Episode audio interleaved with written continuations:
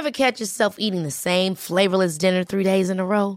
Dreaming of something better? Well, HelloFresh is your guilt free dream come true, baby. It's me, Keke Palmer. Let's wake up those taste buds with hot, juicy pecan crusted chicken or garlic butter shrimp scampi. Mm. Hello Fresh. Stop dreaming of all the delicious possibilities and dig in at HelloFresh.com. Let's get this dinner party started.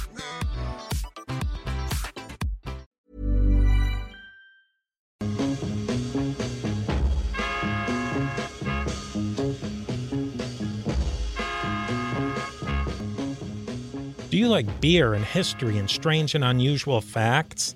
If you don't, I probably can't help you. But I know somebody who can. The History of Germany, Bohemican, The History of Alchemy, and The Secret Cabinet are all podcasts on the top of my playlist. These podcasts are so well researched, and Pete and Travis are so genuinely interested. These shows are really education and entertainment combined in the best possible way. Travis isn't afraid to veer off the path of the standard narrative and talk about some of the more offbeat and colorful history that makes listening so much more fun. I'm Steve, and I host and create A to Z History Page presents the history of the papacy. My show looks at the history of the popes of Roman Christian Church. I like to explore how the office of pope in the Christian Church in general evolved over the course of centuries and millennia. I try to feature some of the more colorful and unusual aspects of the Christian history story as well. So if you like to step over the ropes and go where the tour normally doesn't go, you can find out more and subscribe at a2zhistorypage.com. Back to Travis. Thanks, Steve. Kind words indeed. And I am also a listener of the History of the Papacy podcast. So go have a listen.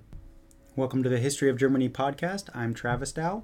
And there's also, if you like the Bohemican podcast, which is um, a history podcast about Bohemian Czech history and culture, there's videos out there now. So go check out the Bohemican podcast YouTube channel. And all that stuff's on podcastnik.com. That's podcastnik.com. Anyways, back to the History of Germany podcast. Now, the first two bridges on record across the Rhine River were built by Julius Caesar. And so this is a kind of a good point to slow down and give you a brief geography lesson. This will probably be even briefer in the German version. Now, if you want a great geographic overview of Europe in history podcast format, Ben from Wittenberg to Westphalia podcast um, has that. He's on episode right, nine right now, and he's still just kind of going over the geography of Europe, region by region. So all the the Rhine River like region and all of that is described on his podcast. And there's even a great guest episode in there, by the way, too, on uh, episode seven on Jan Hus. That's that's a great episode on Wittenberg to Westphalia podcast. Anyways, the Rhine is important. Up until now in the show, it has been Caesar's border between Celts on the west and Germanic tribes on the east that already makes it kind of important to Caesar and, and then therefore to the Romans. And we now know that that was far from the truth. Um, if anything, I've been spending the last 10 episodes trying to explain how the Rhine is not just a border between two different cultures. Um, but now it became the truth. So Caesar started to make it the truth. It was a boundary for a while, even of the Roman Empire, and then it separated Gaul from Germania and centuries later it was again the boundary. After Charlemagne's son Louis the Pious died, it became the boundary between the kernels of what would become France and Germany, except that Charlemagne's empire was split into three parts, with Lorraine or Middle Francia um, went to Lothar First, or you know, which became Lotharingia, and now Lorraine, um, anyways, that's the whole like Alsace region. That's will be important for the history of Germany show. Um, now the Alsace region is on the French side. It's you know, and it's on the west side of the Rhine, and it's French now. But it was Germany many times, uh, Prussian, all that stuff. But it was also part of Middle Francia, Lotharingia, And basically, the Germans were never quite sure if the Rhine should really be the border. I mean, it was kind of ambiguous then, too. And that region did go back and forth many times, you know, many or in many wars, like the Franco-Prussian War, World Wars. Um, it was part that that's the part of region, that's the part of land that was protected by the Maginot Line before World War II. So, to anyways, to Caesar, like to many others, it was a boundary. And the last episode, we saw Caesar mop up and clean up on the west side of the Rhine. He finished subduing the various Belgian tribes, and the Suebi had all gone to the east side of the Rhine, which, you know, we discussed in the very last part of the last episode. The last episode was all about Caesar fighting the Suebi, and we talked about how important Suebi was. Suebi, you know, could mean German for hundreds of years after this. So, anyways, Caesar kicked them all to the other side of the Rhine where Caesar thought they belonged. But the Germans felt too safe on the right side of the Rhine. They conducted raids across the river and, and then, you know, would escape back to safety. And then, now, all of this according to Caesar himself, basically our only real source here. Um, and you can go read it, it's not very long. Caesar's description of the bridge and his campaigns here basically what happened is some tribes started picking on the Ubians who were allied to Rome, or Eubians. So basically, to secure the new border of Gaul, Caesar decides to cross the Rhine. Now, the reason Germans felt safe is that the Rhine is huge. It's about a kilometer wide at its kind of, you know, just before the delta, but even upstream at the point where Caesar wanted to cross, it was still 500 meters. Now, in 500 BC, Caesar decided boats just wouldn't do it. Um, he would make a spectacle out of it. He would build a bridge. And he did that in 10 days. And then he tore it down. And then he did it again in 53 BC, two years later. This wasn't just out of practicality of moving troops across safer, this was a message to the Germans and also back home. He doesn't just win wars, but he can also conquer his surroundings through, you know, Roman engineering. And he did that. The Eubians even offered boats, but according to himself, part of the reason was just that it was his style. Now, if you want to find the spot exactly where the first bridge was built, um, it's hard to say exactly, but somewhere between Andernach and Neuwied, downstream of Koblenz on the Rhine River. And his writing gives details of um, kind of the material and that it's a wooden beam bridge with double timber pilings that were kind of rammed into the bottom of the river by winching up this large stone and then releasing it over and over, like, you know, kind of like a hammer.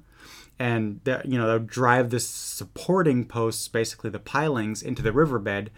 And uh, I watched to kind of get a picture of this. There's a BBC documentary out there. If you want to see this in action, they build a slightly scaled, I think it's like 60% or 40% of the original build bridge, but it's still really big. And they tried their best to use Roman architecture and methods. And Caesar wasn't very precise on all the details.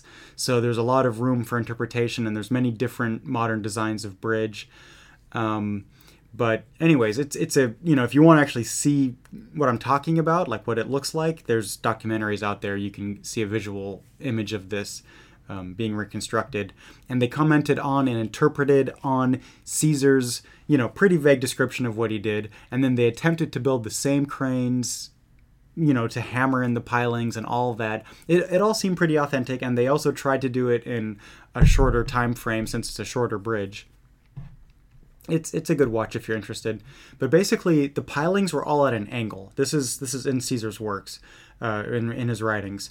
It's kind of a cross beam between them, and then the branches on top for decking to form basically the street.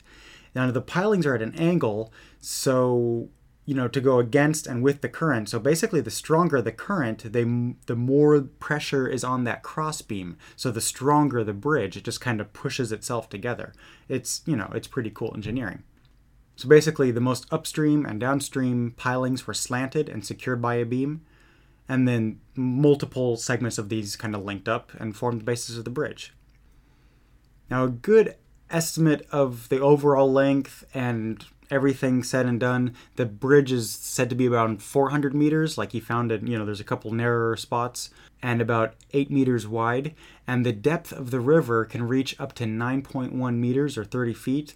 So, pretty long pilings were needed. And they used an oak for this, that in Europe, some of the oaks grow really straight and tall. That these days would probably cost a fortune. The first bridge he had um, he did have the manpower to do it, so it's just, you know, that was on his side. He had 40,000 soldiers to use, and so he was able to do this in 10 days. He crossed with his men, and then they kind of burned some villages, um, specifically those of, of the Sugambri and Suebi, and which are the tribes he was after.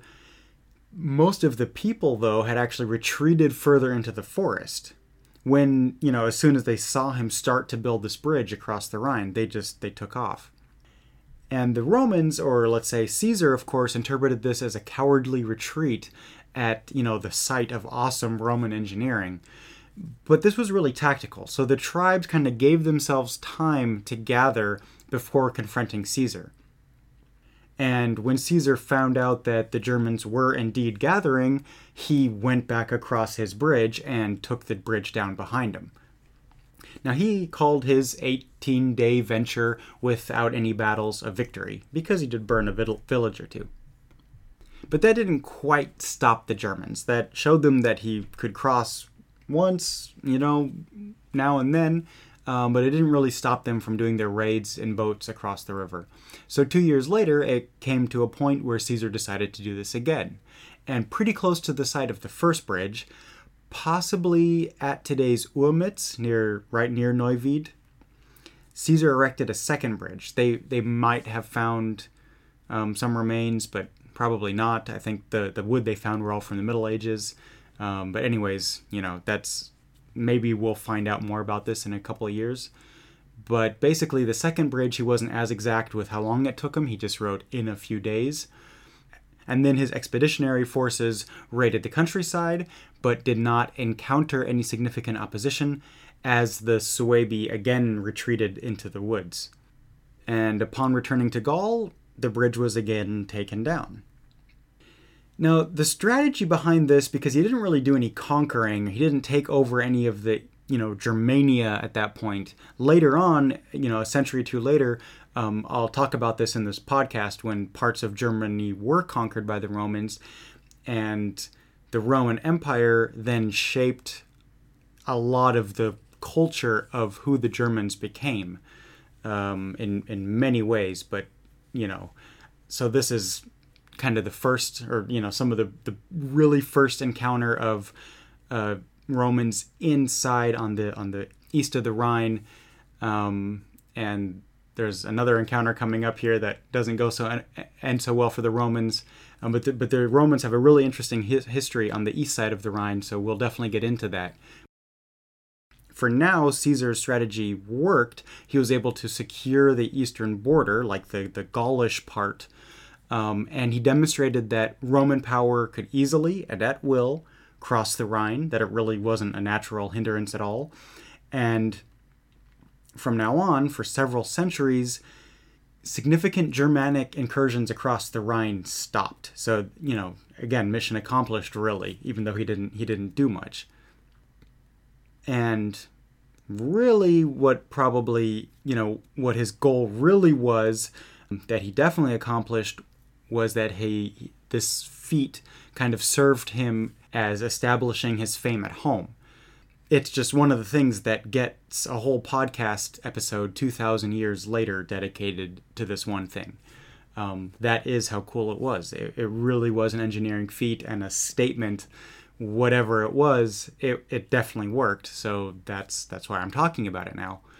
Now, the if you're trying to find the exact location, it's you're you're not going to. Basically, no one can really agree on where it is exactly. All the little towns around there, like Neunach and Neuwied, or Andernach and Neuwied, they, they found residual pilings, and of course, you know, just because of the tourist um, aspect of it, they all want that to be the authentic site. But so far, I think most of the wooden beams that have been examined are all date from medieval times. but um, I don't know. There's I found I found an alternate site south of Bonn mentioned. So, um, in any case, you're not gonna you know you can't go and see exactly where Caesar built the bridge. Maybe someday they're you know they're they're they are really curious about it. So there's always excavations being done there. Um, so maybe in a couple years I can update this episode, but in, until now you're not going to find it. Now this wasn't the you know that doesn't really matter to me, but what's fascinating though is the effect. Now the Suebi just scattered and ran when they saw the Romans cross the Rhine. Not the Suebi as Ariovistus. In fact, the, the demonstration of engineering would keep the Germans on their side of the Rhine for a generation. And if you think about a generation, it's only been half that time since like the Berlin Wall fell and the Cold War ended. And well, more than half. I'm, I'm, i guess I'm kind of getting old, but it's it's a huge difference for the region. You know, one generation, one generation where they really that border that really does exist. My point is, crossing the Rhine was now defining the Rhine as a definitive border. The blurry edges between Celts and Germans start to go away. Celts everywhere started to Romanize, starting with under the leadership of Augustus. So, so really, just one generation after Caesar, the Celts had been in the Roman Empire for a whole generation. Now there was definitely differences between them and the Germans. And just a couple generations before, like I said in the last episodes, it was all intermarriages and really blurry lines. Now we start to see a border. Some of the Germans, even on the border areas close to the Rhine, also started to change, and also in the in the south of Germany, um, where where the the blurring was kind of heavier, anyways. Then you know some of the Germans started to Romanize along with this, but but definitely not as much as the Celts. And now we start to say that the non Romanized people were Germans and the Romanized ones were Gauls and Belgae and all that. So, you know, now there's definitely a distinction there. And eventually, um, they would cross the Rhine more permanently, like I mentioned. There would be Roman colonization of the Rhine Valley. There would be more permanent bridges, stone bridges, uh, like the ones at Castra Vetera at Xanten or Colonia Claudia Ara Agrippinensium, which is now known as Cologne or Köln. And then there's Confluentis or Koblenz and Moguntiacum, I think, which is Mainz now, just the city of Mainz. So all of those are were founded as Roman colonies. I mean, Cologne, you know, the word comes from colonia, colony. So um, it, there's a lot of history here, and because it's that is definitely history of Germany. So we will talk about um, Germans in the Roman Empire, but not yet first we have to take a step back. We're not there yet. A generation after Caesar, Romans would try to cross the Rhine again, this time for conquest. And now let's see how that turns out in the Battle of Teutoburg Forest. That will be next time on the History of Germany podcast. This podcast is a part of the History Podcasters Network. Uh, the network recently published a collage, the Alcohol Collage Part 2, which all these history podcasters get together and we do this. And this episode, there was uh, from the show Last Stop to Nowhere with Michael Sloan and Kyle Scherer, and the History of Alchemy podcast by myself and my co host Pete Coleman and the History of Papacy podcast, which I highly recommend by Stephen Guerra. Those were all in this alcohol collage part two. The History of Alchemy, we talked about distillation and alchemy's role. I, you know, it's really interesting. I think it's a good show.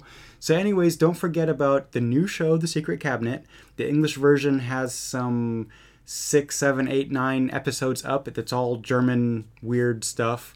Um, things that, you know, historic artifacts that they would not display in museums because of obscenity or uh, vulgarity or pornographic material or that that kind of thing. But I talk about it in a very decent and uh, um, civil way. So the German version of that show has 35 or more episodes out already, and I'm again just translating the German version to the English, so it's kind of lagging behind. But if you want to see what's coming up, look at the German feed. Anyways, you can find all those shows and links and all the videos on podcastnik.com. That's podcastnik.com. Thank you very much.